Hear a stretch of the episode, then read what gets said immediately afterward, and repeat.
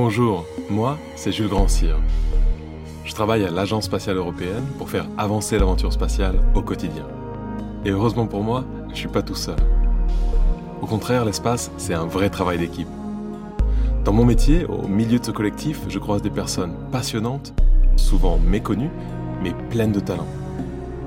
Et ces collègues, celles et ceux qui font l'espace sur Terre jour après jour, je vais vous les faire découvrir. Bienvenue dans la fabrique de l'espace.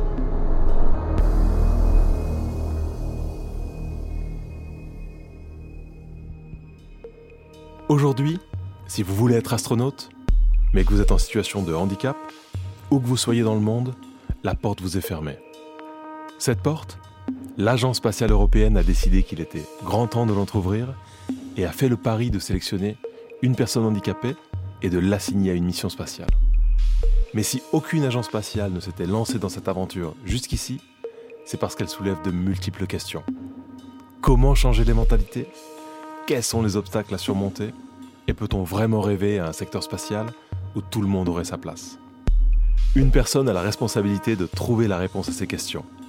Quelqu'un avec qui j'ai eu la chance de travailler pendant 10 ans au Centre européen des astronautes, et quelqu'un avec qui vous allez l'entendre, on peut vraiment tous dire. Cette personne, c'est Stéphane Gist.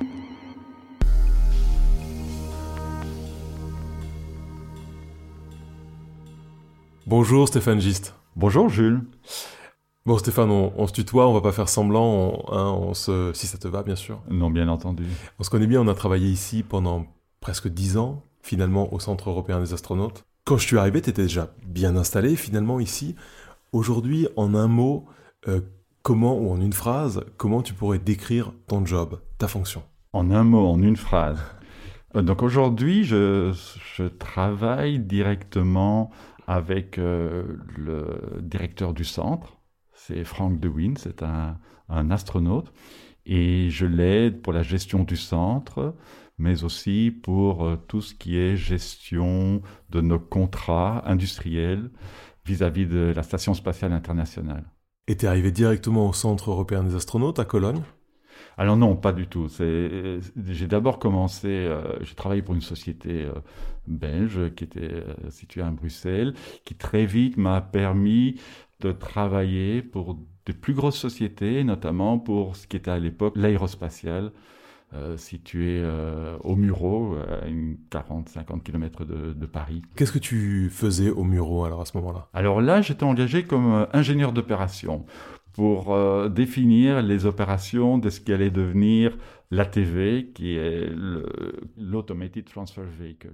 L'ATV, c'est, comme tu dis, c'est ce, véhicule cargo, c'est ce vaisseau spatial non habité qui, qui va emmener vers la station spatiale tout ce qu'on ne peut pas y trouver, c'est-à-dire la ravitailler en air, en eau, en carburant. Et donc c'est de là que tu es allé directement au Centre européen des astronautes à Cologne? Alors, quasi directement, en fait. C'est un concours de circonstances assez, assez amusant.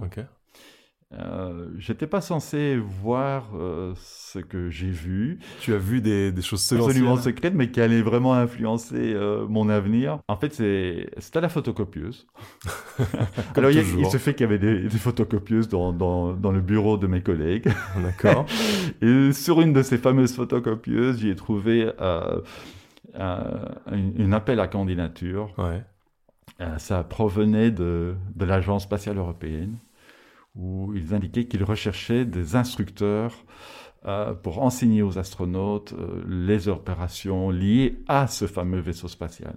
Tout de suite, tu as voulu poser ta candidature?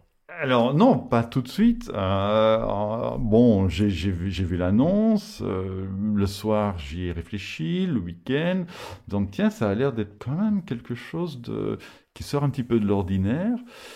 Mais en même temps, euh, j'avais du mal à m'imaginer que je serais un jour capable d'enseigner à, des astronautes. Pourquoi tu avais ce genre de doute? Ben, les astronautes, je ne les connaissais pas. J'en avais déjà rencontré l'un ou l'autre euh, là-bas lorsque je travaillais au Muro. Mais je ne peux pas dire que je les connaissais. Pour moi, c'était euh, une, une, population autre euh, qui m'était complètement inconnu et j'ai pouvais pas m'imaginer que euh, un jour je pourrais me retrouver face à eux, moi, Stéphane, leur renseigner quelque chose. Ça, je pouvais pas. Tu avais un syndrome d'imposteur, ce qu'on appelle le syndrome de l'imposteur, peut-être, quand on est un, expert. oui. oui, oui, un petit peu, absolument. Oui, que tu vois que, comme quelque chose de complètement inaccessible. Et finalement, tu as, passé le pas, tu as décidé de, de, quand même tenter ta chance? Oui, parce que en même temps, euh, je, bon, je, pensais que euh, techniquement, je pouvais y arriver. En même temps, ça me faisait un petit peu rêver. Ça me permettait aussi de, voir d'autres horizons. Là, j'avais, travaillé euh, en France, et là, c'était, c'était l'Allemagne. Tiens, pourquoi pas? J'aime bien voyager, j'aime bien changer de, de destination. Et donc, j'ai sauté le pas, j'ai pris ma décision, j'ai sauté le pas, et je suis arrivé euh, au centre de formation des astronautes en 2003.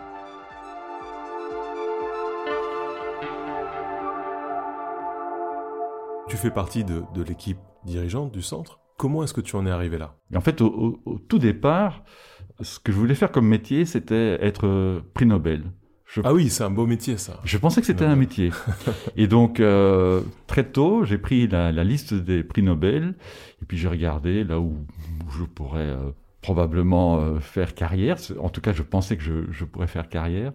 Il y avait le prix Nobel de littérature, prix Nobel de chimie, etc. Et puis, je suis tombé sur la physique. Je me suis dit, allons-y pour le métier de prix Nobel de physique.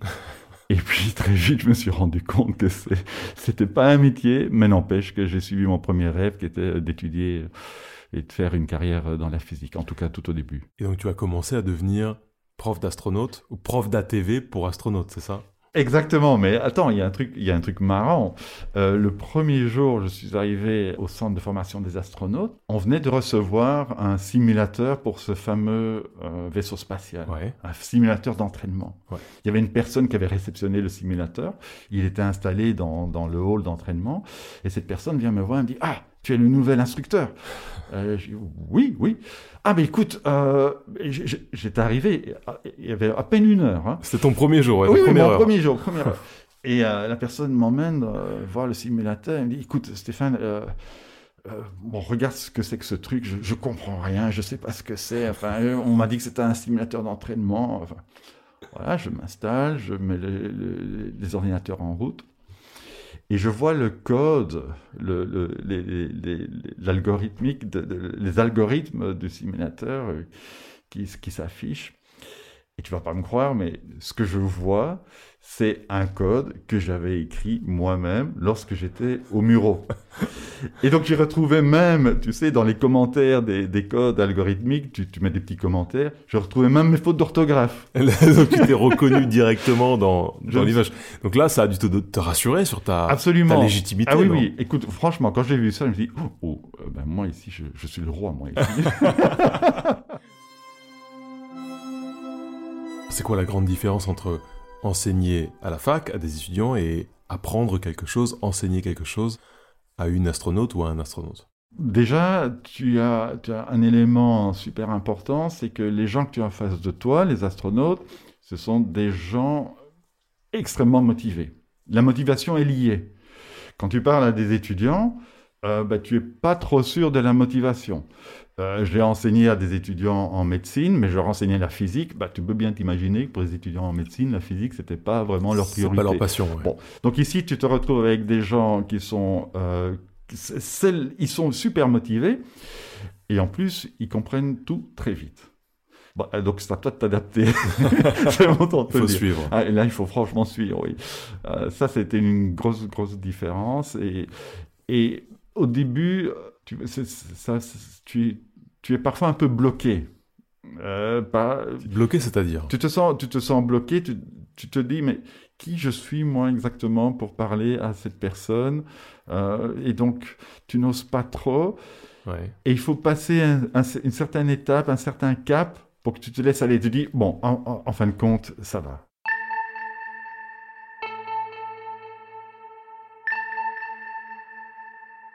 Est-ce que tu te rappelles comment tu as passé cette étape justement? Comment tu es passé de ton sentiment d'imposture que tu décris à un sentiment suffisamment, euh, en tout cas une position suffisamment à l'aise pour enseigner aux astronautes? Je me souviens, au tout début, je travaillais énormément. Je préparais mais ces cours, mais enfin, c'était, c'était, c'était une histoire de fou.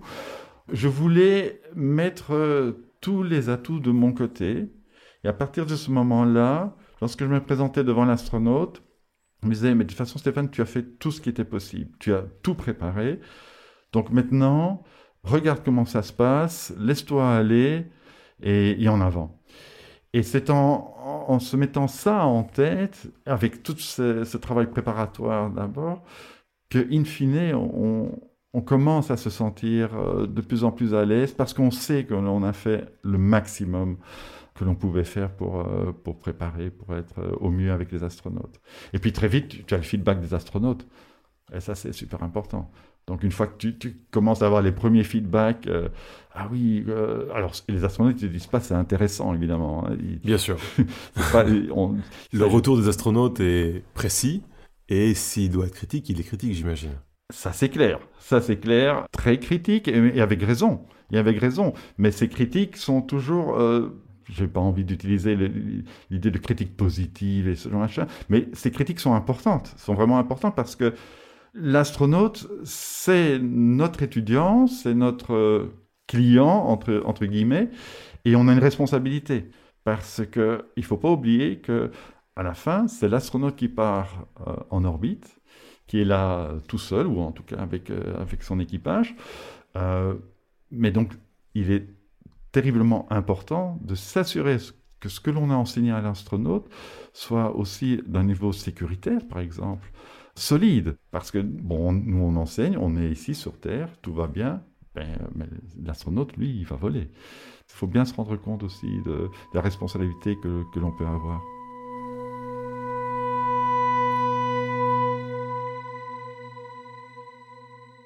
Et donc tu es passé à un moment du statut de prof d'astronaute, d'instructeur astronaute, à une position de management un peu plus euh, large, une position de gestion un peu plus large au Centre européen des astronautes. Et aujourd'hui, tu es en charge d'un projet inouï, un projet inédit qu'on appelle euh, le parastronaute, pour un petit peu euh, nommer ce, ce, projet qui est une étude de faisabilité, si j'ai bien compris.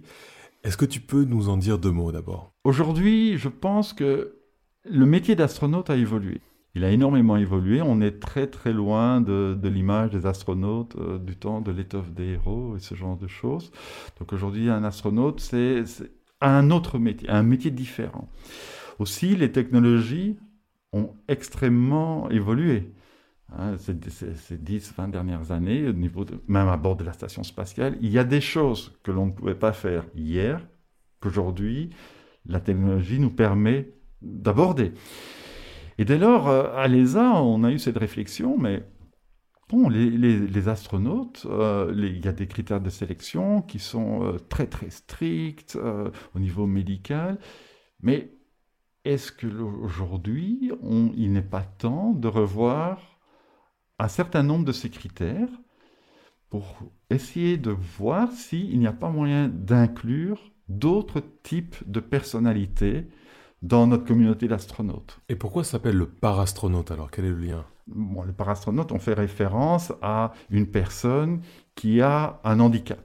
Le para, ça nous est venu directement avec cette idée des para-athlètes. Oui. Aujourd'hui, on ne les appelle même plus para-athlètes, on les, appelle athlètes. Donc des athlètes qui sont en situation de handicap. Absolument. Donc c'est un petit peu de là que, que, vient, que vient cette idée de parastronaute. D'accord. Euh, parastronaute, c'est un mot qu'on utilise aujourd'hui pour cette étude de faisabilité. Parce qu'il va falloir prouver, démontrer que oui, il est possible aujourd'hui euh, de faire voler une personne avec un handicap. Mais pour nous, pour nous, c'est un astronaute, point barre.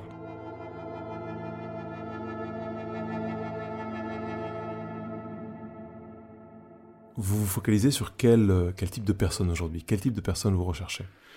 Alors, c'est essentiellement euh, des handicaps au niveau des jambes. Oui. Donc, euh, typiquement, une amputation en dessous, en dessous du genou. Oui. une, deux jambes, une amputation du, pied ou une grosse malformation du, du, pied, par exemple. Tu as aussi le- une personne de, de petite taille. Euh, ça, on considère aussi ce genre de personnes, parce qu'aujourd'hui, elles n'ont pas accès. à Aujourd'hui, si je suis une personne de petite taille, c'est-à-dire en, en dessous de combien 1 mètre 1m30. 30, je ne peux pas devenir astronaute, Non. même si j'ai les diplômes, si j'ai les qualités humaines, etc. Exactement, oui, oui. Et euh, aussi, si, par exemple la personne a, euh, au niveau de ses deux jambes, une, différence de longueur significative, donc euh, c'est pas 2-3 cm, c'est un peu plus que ça, euh, qui fait que la personne se retrouve dans une situation de handicap.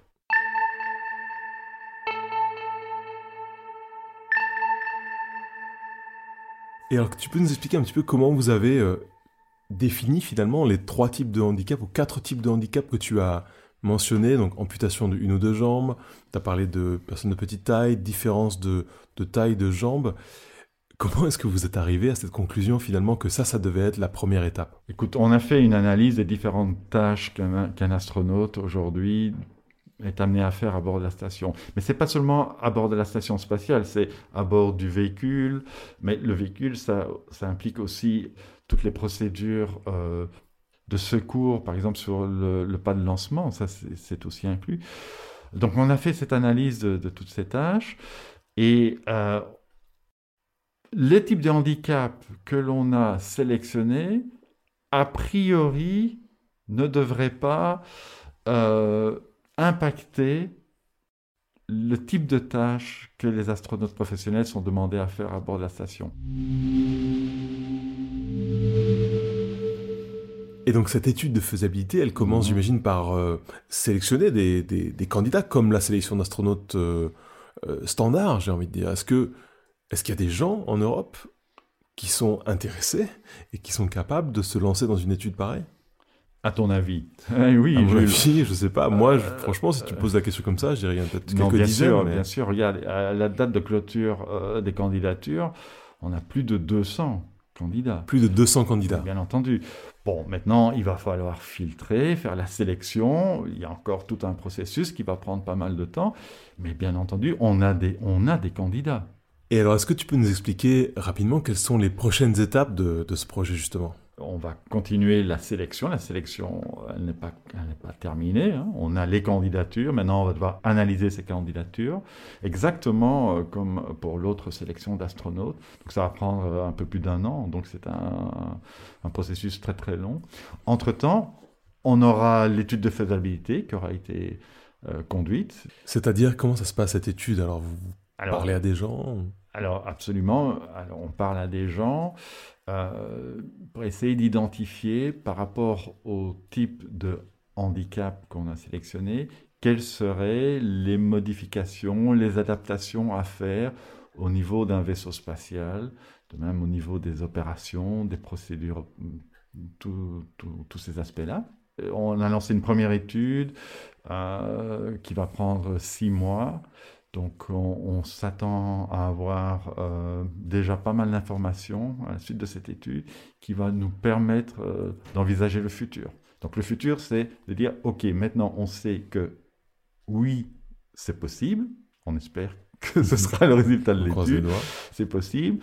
Et pour aller de l'avant, il va falloir maintenant mettre en place ces modifications.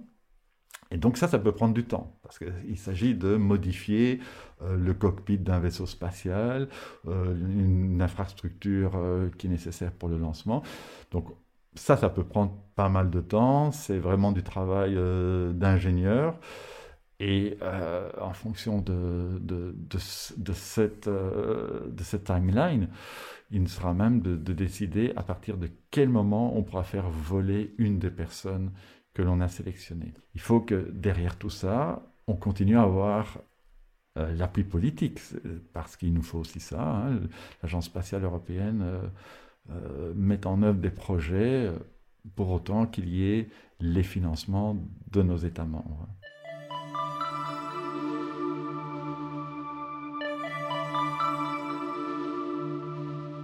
Et donc, t'as- je sais pas, t'as, hâte Alors- de rencontrer les gens qu'on va sélectionner? Alors, ah, bien sûr, j'ai hâte, parce que d'abord d'un côté pratique, parce que la personne que l'on va sélectionner va travailler avec nous. Ouais.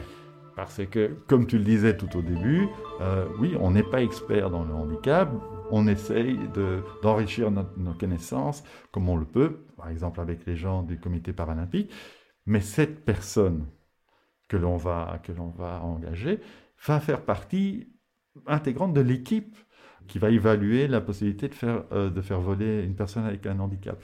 Donc ça, c'est d'un côté pratique, oui. Et puis, bah, écoute, tu imagines, euh, aujourd'hui, je, je, je, connais les, les, les, astronautes européens et les autres. Euh, c'est des gens extraordinaires, talentueux, etc. Et puis demain, euh, je vais apprendre à connaître une personne qui non seulement a tous ses talents, mais qui en plus a très probablement une manière d'envisager la vie relativement intéressante, dans la mesure où cette personne en plus de développer toutes les qualités qu'un astronaute a, besoin, doit aussi surmonter son handicap.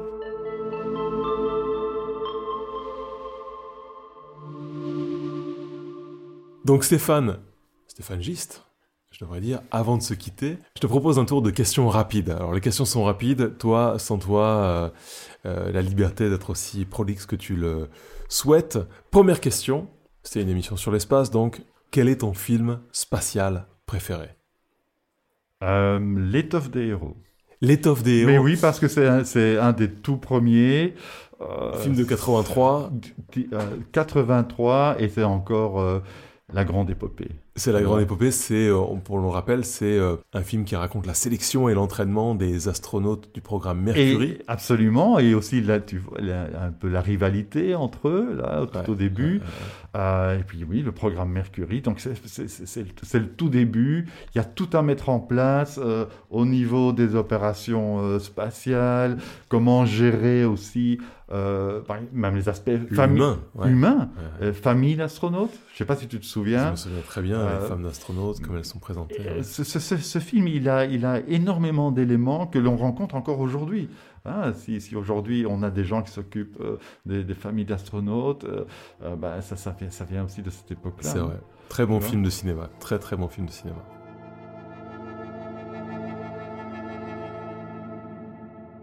Quelle est la chose que tu aurais voulu savoir avant de commencer ta carrière? En gros, la chose la plus précieuse que tu aies apprise au cours de ta carrière et qui t'aurait facilité la tâche ou la vie si tu l'avais su au départ euh, Je pense que la chose essentielle, c'est si on m'avait dit, tu sais, tu vas rentrer dans un domaine euh, relativement complexe techniquement, mais c'est pas là que se trouve la difficulté. La difficulté, ce n'est pas euh, comment résoudre des problèmes techniques, mais c'est plutôt tu vas devoir travailler avec des gens. Euh, des gens avec leur manière de penser, leur manière de communiquer, leur manière de réagir, leurs émotions. Et j'aurais, vraiment aimé que tout au départ on me dise n'oublie, pas, enfin prête attention au fait que tu vas devoir travailler avec des gens.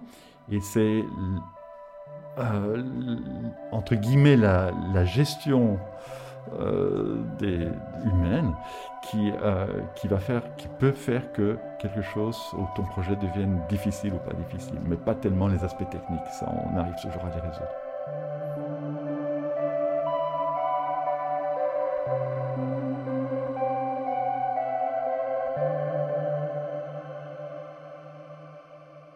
J'ai le sentiment que de travailler dans le spatial, ça offre des moments de vie uniques. Est-ce qu'il y a pour toi un moment euh, vécu dans ta carrière que, ou en tout cas, tu as le sentiment que tu n'aurais pas pu vivre ailleurs qu'au sein d'une carrière dans le spatial? Oui.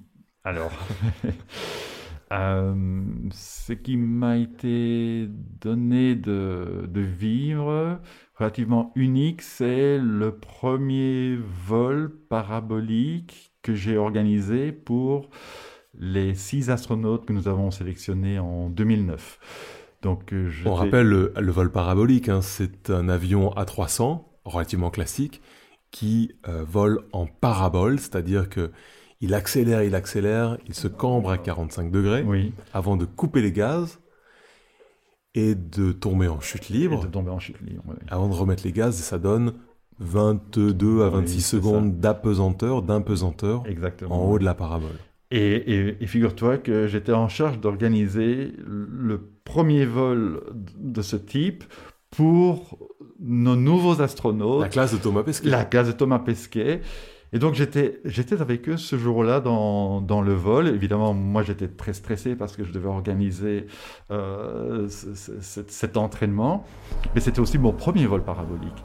Et mon premier vol parabolique, c'était avec le premier vol parabolique de ces astronautes. Donc tu as découvert l'impesanteur en même temps que Thomas Pesquet. Exactement, en même temps que Thomas Pesquet. Et je me souviens euh, de, de, de, de, leur étonnement, de, leur satisfaction, de leur joie, de, leur euh, excitation euh, pendant, pendant ce vol. Et ça, ça c'était quand même quelque chose d'assez extraordinaire, oui.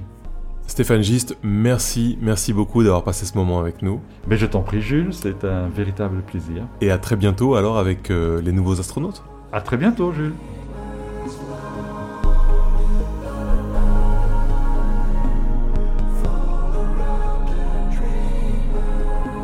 Merci beaucoup d'avoir écouté cet épisode de la Fabrique de l'espace avec le soutien de l'Agence spatiale européenne.